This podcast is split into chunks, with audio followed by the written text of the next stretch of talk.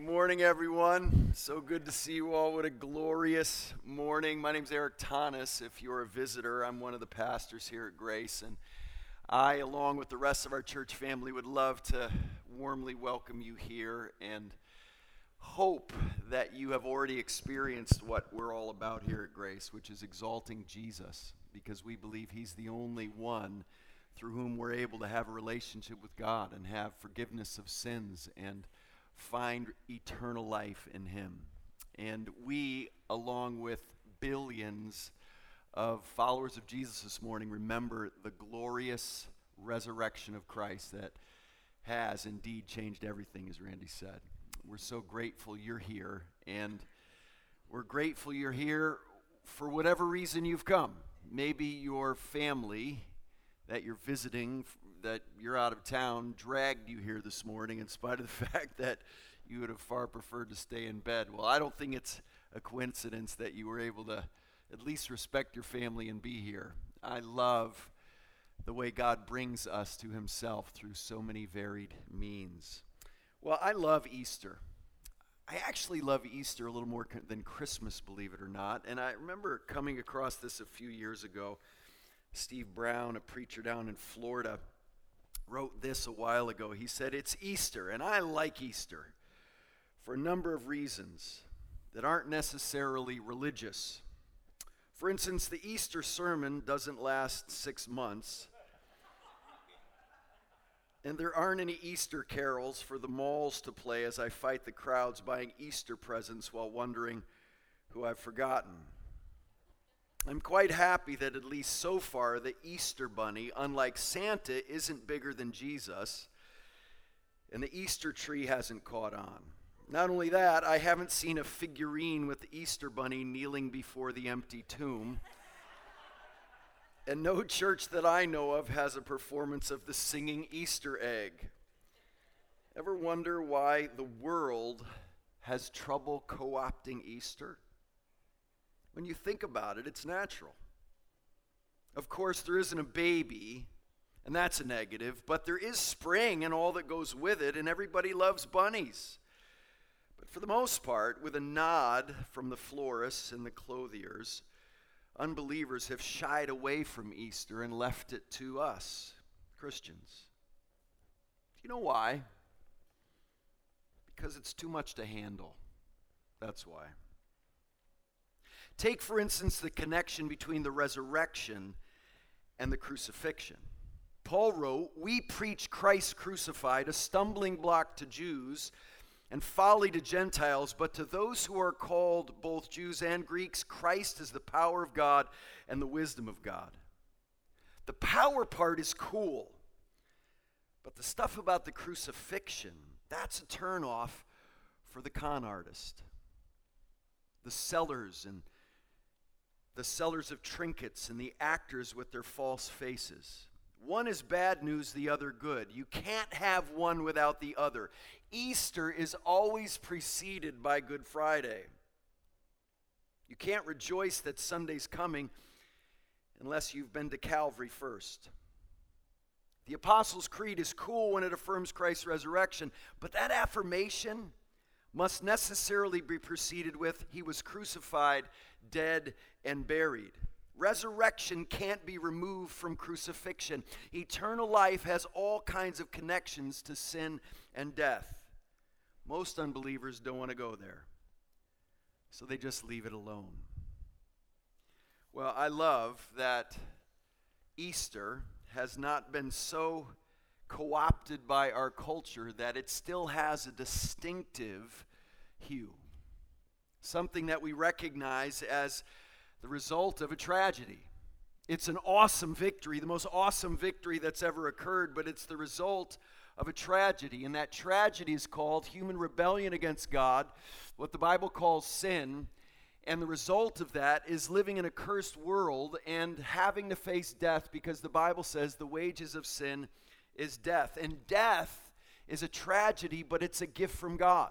The cursed world we live in brings untold anguish, but it is a gift from God to wake us up from our lethargy that would have otherwise left us asleep rather than awake to the realities of this life. One writer has said in the last analysis, it is our conception of death which decides our answers to all the questions that life puts our way. So I want to ask you this morning what's your answer to death? You have one?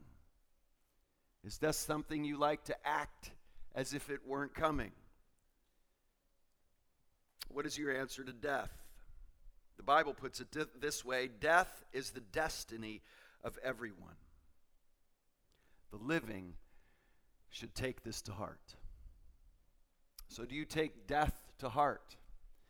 Easter, Resurrection Sunday morning, is God's answer to death. And until you have God's answer to death, you don't have an answer to death. Have you ever seen uh, paintings from the Middle Ages and before? They lack perspective. Laura Rosencrantz could tell you a lot more about this than I could, but, but they lack perspective. And, and even though they lack perspective, in the Middle Ages, paintings started to want to remind people about death. You see, in the 1300s, massive amounts of people died from the plague. And so, even artists, especially artists maybe, wanted to remind people of their impending death. So, they would paint a beautiful painting, but somewhere in the painting, they would put something to remind you of your own mortality. Maybe it'd be an hourglass, maybe it'd be a wilting flower over in the corner. Maybe it would be a, a bird of prey swooping down. Maybe it would be a uh, a, a waning moon or a setting sun. But there were reminders that we're all going to die. And maybe that's not why you came to church this morning, but you can't understand the resurrection if you don't understand the need for the resurrection, and that's the tragedy of death. Death defeats our sin, and death defeats death. That's the message we're going to hear this morning. If you have your Bibles, please open to Hebrews chapter 2.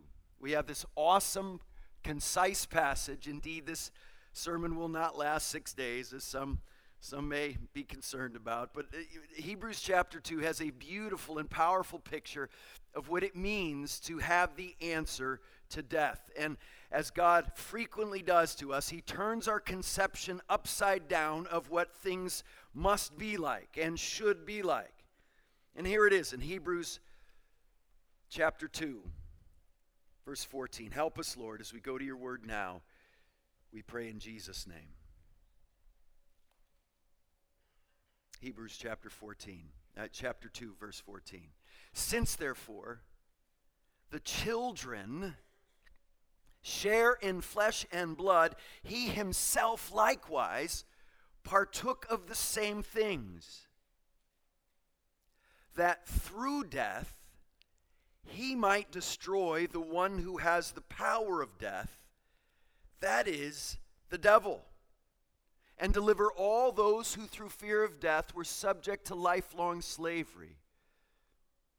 For surely it is not angels that he helps but he helps the offspring of Abraham. Therefore, he had to be made like his brothers in every respect, so that he might become a merciful and faithful high priest in service to God to make propitiation for the sins of the people. That means to satisfy God's righteous justice and anger towards sin. He satisfies it with his death in service to God to make propitiation for the sins of the people. For because he himself has suffered when tempted, he is able to help those who are being tempted.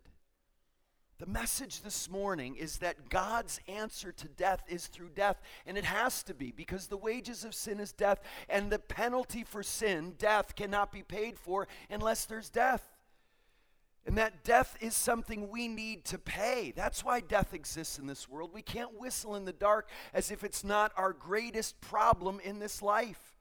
Oh, we may have all kinds of problems, but the Bible tells us that there is death awaiting all of us, and deep down, as much as we may want to avoid that unavoidable truth, it's true.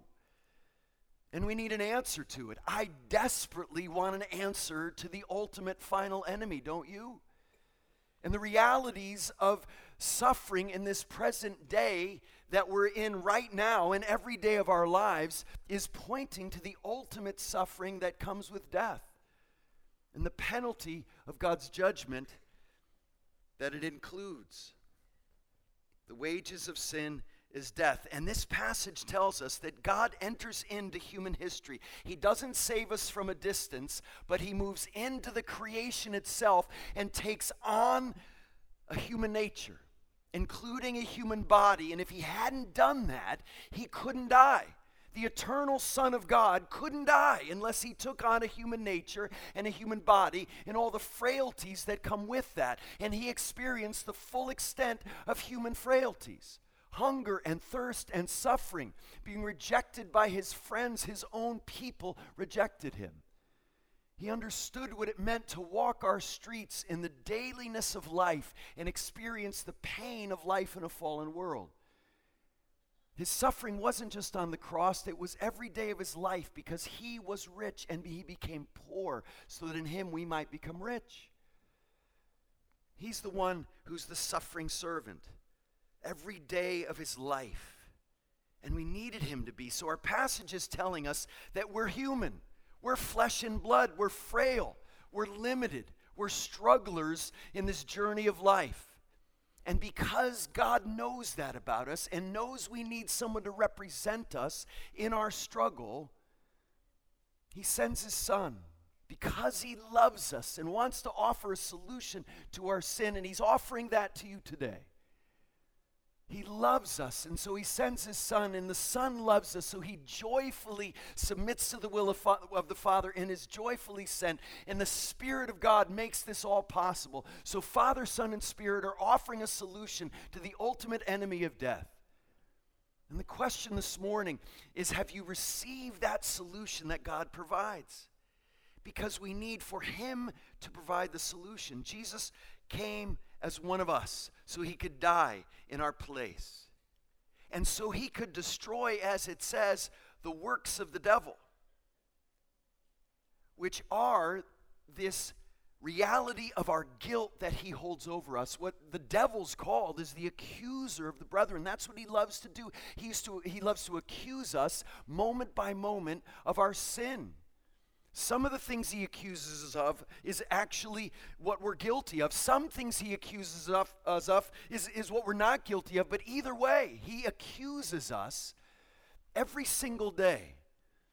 And he would love it if you carried your guilt around the rest of your life and on into eternity. But God has provided a solution to our guilt. He's destroyed the works of the devil, and the devil's works are many. The Bible tells us he prowls around like a roaring lion seeking whom he'll destroy. He's the thief who comes to steal, steal, kill, and destroy, and God comes to give us back life and all that Satan takes away from us. Our battle's not against flesh and blood, but against principalities and powers in high places. That's our ultimate battle, and we have a victor. And we need a victor, don't we? We need a champion. We need someone to represent us in this battle we can't win alone. And that's who Jesus is. Have you ever wondered why all the great stories of human history have a battle raging? That we can't win. And until the champion shows up until the victor the conqueror shows up and, and whether it's it's a, a cheesy cowboy story or if it's Lord of the Rings where Gandalf comes riding over the mountain on a white horse, bringing the power and the victory we all desperately need and can't provide for ourselves. It's woven into the human heart. So the greatest stories of human history involve this reality of wanting to overcome the great conqueror with an even greater conqueror. And there's a reason for that because that's the story of human history we understand deep down that we all are in a situation that we can't bring the victory to, but God can and God has in Jesus. He's freed us from the slavery of the fear to death. And even if you are a master of self deception, the Bible tells us that deep down you know, and deep down you fear your impending death. And deep down, you desperately want a solution to this. And this morning, the good news is Jesus has provided that solution. How has he done that? Would you just flip over just a few pages to the left to Colossians? And look what the Apostle Paul says in Colossians 2, beginning at verse 12. Look at this amazing picture of what it is Jesus does. How does he free us from fear? How does he take all the power away from the devil and return it to us, his children? Listen to Colossians 2, verse 12. Having been buried with him in baptism, in which you were also raised with him through faith in the powerful working of God. What's that talking about? That's talking about the gospel. It's talking about the good news that we remember every time we baptize someone back here when we remember what Jesus did for them and that by faith in him, by turning from sin and saving faith in Jesus, everything has changed. And they have now died with Christ to their sin and to themselves, and they've been raised to walk with Him in newness of life. That's what we have by faith, the victory God provides the powerful working of God who raised him from the dead. And you who were raised from the dead, we're raised with him. And you who were dead in your trespasses and the uncircumcision and the incompletion of your flesh, God made alive together with him, having forgiven all of our trespasses. So, do, you get what's going on here? By faith in union with Jesus, when we trust Him, we're able to be completely identified with His sacrificial death, and our sins are paid for. And then we're not only dying with Him, we're raised with Him to walk in newness of life. And that means the same power that raised Jesus from the dead raises you from your spiritually dead condition. And you get to walk now every day in newness of life. We need a champion, and Jesus is that champion. And how does he take the power away from the devil that he holds over us as the accuser of the brethren? Verse 14 by canceling the record of debt that stood against us with its legal demands. How did he do that? He set this aside by nailing it to the cross. He disarmed the rulers and authorities and put them to open shame by triumphing over them in Him. That's the victory. He's the champion we need. He's the victor we desperately need, and He does it amazingly through His death. I love the title of John Owen's book, The Death of Death and the Death of Christ. It's, it's just astounding that the death was paid for by Jesus. God offers the solution. He does that for us. And the Old Testament told us this was going to happen. Listen to what it says in Isaiah 42 13. Yahweh advances as a champion, as a man accustomed to battle. He will stir up his zeal. With a shout, he will raise the cry of battle and will triumph over his enemies. God is a warrior who goes before his people into battle and wins the victory for us. Listen to Isaiah 49 puts it. Can plunder be taken from a champion or captives rescued from a tyrant? This is what the Lord says. Yes, captives will be taken from the champion and plunder retrieved from the tyrants. I will contend with those who contend with you, and your children I will rescue. Then all humankind will know that I, the Lord, am your Savior, your Redeemer, the champion of Jacob. Do you realize how desperately you need a victor to go before you? Oh, maybe your pride is fighting against this. Maybe you hear this and you say, No, I got it. I got this. I, I, I've been really uh, competent in my life. Let, let me show you all the things I've done. Let me tell you all the things I've accomplished.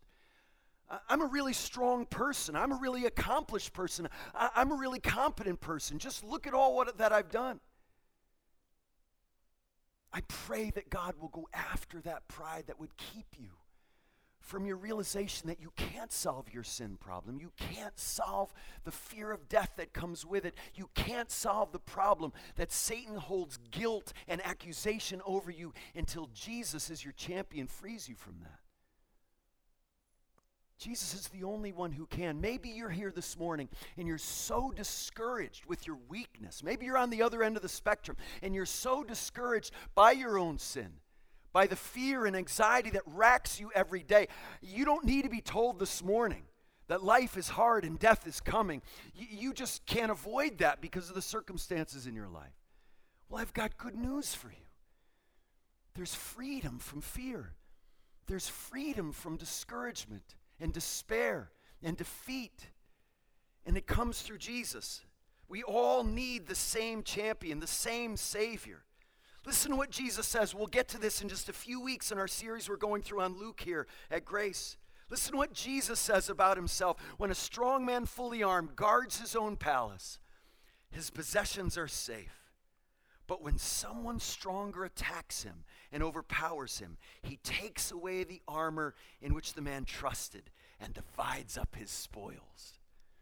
Jesus is the warrior who goes before us. He's the one, the strong man who overcomes the armed guards of the powers of darkness and frees us from the grip of this darkness that our sin plummeted us into.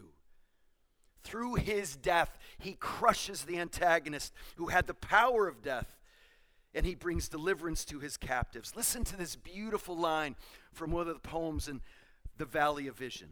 What more could be done than thou hast done? Thy death is my life, thy resurrection my peace, thy ascension my hope, thy prayers my comfort.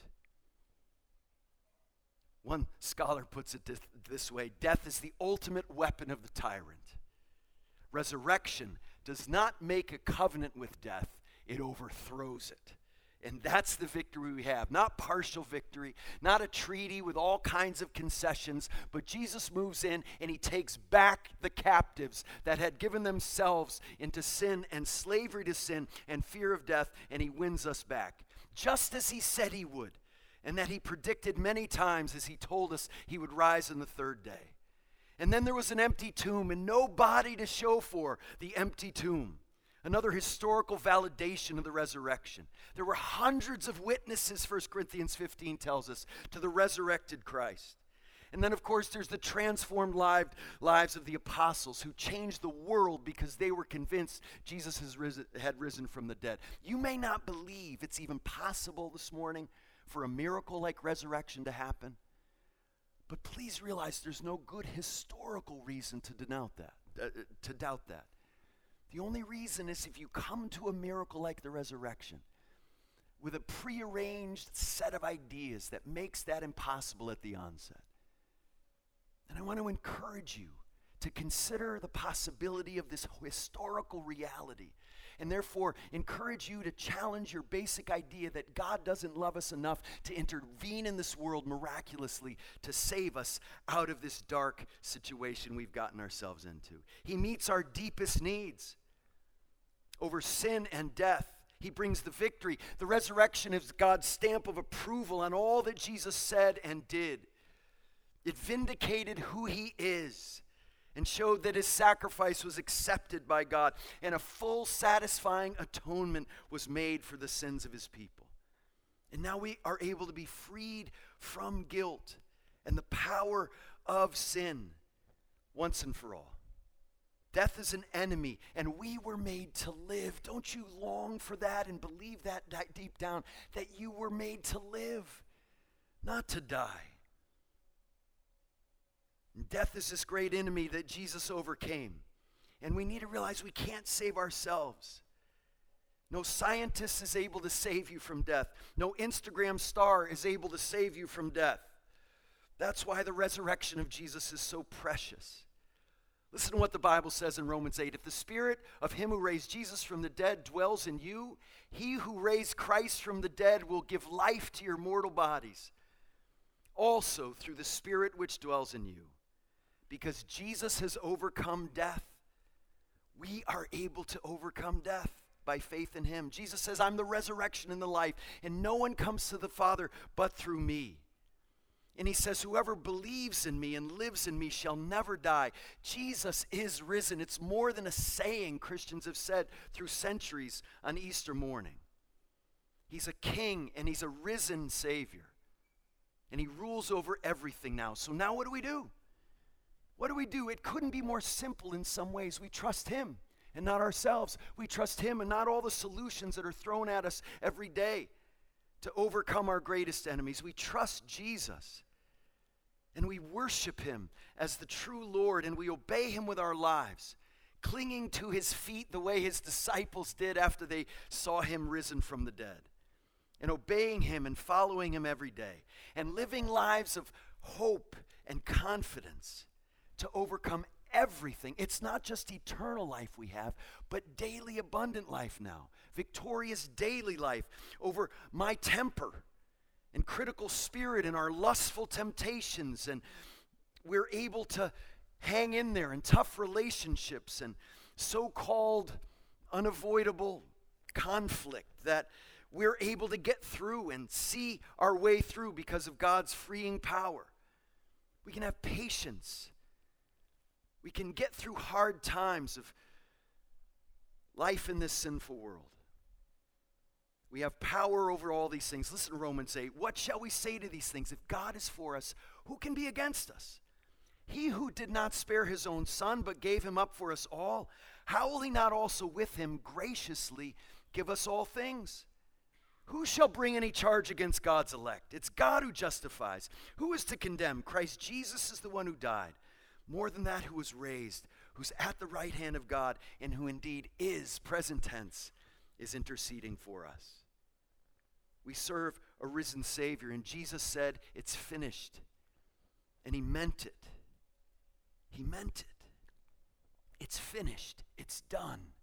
And so, if you are someone this morning who's trusted Jesus, if you are a new creature in Christ, this message is for you too. This message isn't just for those who've never seen the truth of the power of the resurrection, but those of us who have need to hear this today and take courage and, and be, be emboldened to walk into each day, no matter what each day is bringing our way. The difficult part of this is if you are a Christian this morning, everything I'm saying can sound so hollow and feel so hollow because life is hard. And if Jesus has brought the victory to me, why doesn't it feel like it more often? Why do we still get the diagnosis from the doctor that brings a dark cloud over our life then? Why do we still struggle with sin like we do? Why do we still fight this battle every day that sometimes feel like we're not going to win? Well, it's because we live in between the resurrection and the glorious second coming of Jesus when he'll make all things new and the victory we have now will be unavoidably and powerfully present for all to see. That day's coming. And so we have the resurrection power in our lives now. And so we're able to say to the devil when he wants to heap scorn and guilt and shame on us for the sin we battle, that we're not surprised that we have sin in our lives. And this is how Spurgeon put it I know what the devil will say to you. He will tell you you're a sinner. Tell him you know you are. He will tell you of all your backslidings, in your mishaps, in your sin, and your shameful activity. Tell him you know all that. And tell him of the greatness of Christ's righteousness. He will tell you of all your wanderings and offenses and backslidings.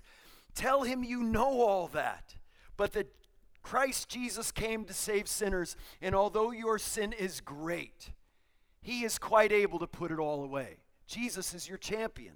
Jesus is your victor. But we have a realistic view of life in this world. We recognize that we're still in a battle. And I've become uh, quite aware that half the battle for me, and maybe for you, is knowing it's a battle. Knowing just because Jesus has won the victory, that there's still a battle we're engaged in. Oh, the, the outcome is sure. But along the way, there are plenty of battles to be fought, and plenty of wounds to be uh, experienced, and plenty of challenges along the way as we follow our conquering leader into the battle so we are able to walk daily in newness of life. We have hope for today, but we live in between the, the declarative victory in the resurrection and the final victory in his second coming. I've read this before here at Grace, but I find it so powerful and helpful to read for those of us who are struggling so much, even though we have experienced resurrection power. Greg Sidders, a pastor, wrote this Friday is when your dreams died. Sunday is when God will do more than you had ever dreamed. Saturday is the seeming eternity between between. On Friday you miscarried. On Sunday the child who meets you at the gate will call you mom. On Saturday you're selling the crib. On Friday the test came back positive. On Sunday cancer will be extinct. But on Saturday, clumps of hair still clog the, the shower drain. On Friday, you were served divorce papers. On Sunday, you'll be the bride at the wedding feast, but on Saturday, you sleep alone in an empty house after he takes the kids for the weekend. On Friday, you went out of business. On Sunday, your shop will be full of those who treasure your hand, what your hands have made. On Saturday, you're punching a time clock to climb out of debt. On Friday, your child was arrested. On Sunday, he'll be what you've always known he had the potential to be. On Saturday, you look through the glass at vacant eyes, press your hand against the barrier, and whisper into the phone, I love you. On Friday, you lost your home. On Sunday, you'll be handed the keys to a mansion. But on Saturday, you're concealing your grief as you try to make an apartment feel like home for your kids. On Friday, your sin was exposed. On Sunday, the eyes of God will look on you and see nothing but righteousness. But on Saturday, you wear a scarlet letter like a tattoo. On Friday, sin died. Uh, she died. On Sunday, you will see her face, hear her laughter, and feel her touch. On Saturday, you bring flowers to the graveyard and come home to darkness. Saturday feels like forever, but it's not. Sunday is forever. We're in Saturday right now. Victory has come. It's assured. All the realities of God's kingdom come, and the victory over sin and death and the, and the realities of his kingdom being ushered in will be all ours one day. But in the meantime, we walk into the battle every day knowing that our champion has gone before and we can trust him even though the days can seem so dark. I love the Christian view of life. It's so hopeful and it's so realistic. There's groaning, yes, but it's all on the way to glory. Our hope and our joy is never shallow. It should never prevent us from appreciating the difficulty of life, life and weeping with those who weep. But we have hope for today as we walk into each day, no matter what life in this fallen world brings our way. Jesus rose from the dead, and he promised that our sorrow now will turn to joy one day, and we are able to be partakers of that joy now as we trust Jesus and his saving work in our lives every day. The final result won't be annihilation, but transformation. And the very goodness of creation will be restored. And all the groanings of this present day will be looked back on as just the groaning of birth pains, which is always worth it.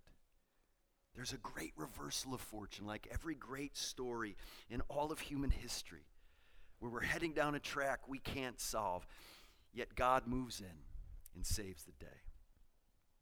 Listen to these words of Andrew Peterson. Every stone that makes you stumble and cuts you when you fall, every serpent here that strikes your heel to curse you when you crawl, the King of love one day will crush them all.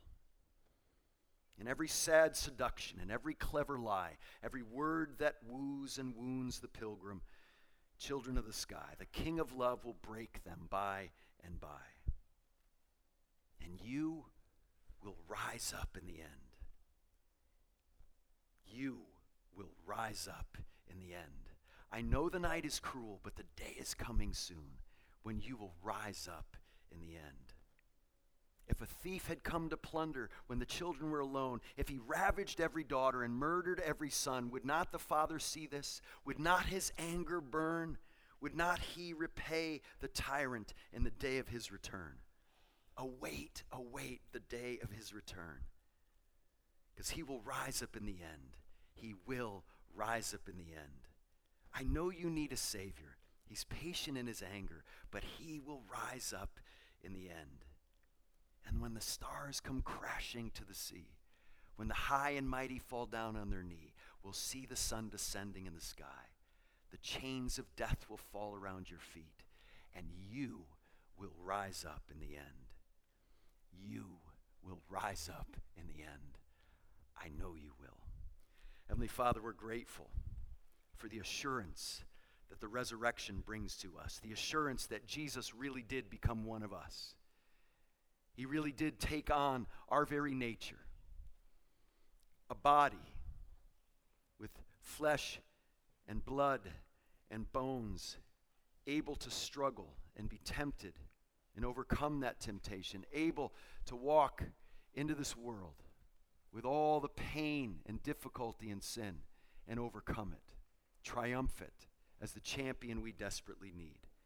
We thank you that Jesus died on a cross we thank you that he rose from the dead and ascended and is seated at the right hand of the Father, and one day will return when we all will rise up from the dead. Lord, help us this morning. For those who've never trusted Jesus, I pray that this Resurrection Sunday morning would be the morning they turn from sin and self to the saving work of Jesus alone as what they most desperately need and are able to freely have. And for those of us who do know this message this morning, I pray that we would walk in to this afternoon and tomorrow and this coming week and the months and however many years you give us to come with courage and boldness and hope and confidence because Jesus rose up from the dead and we one day will rise with him to meet him and be with him forever. And we pray these things in the name of our champion. Amen.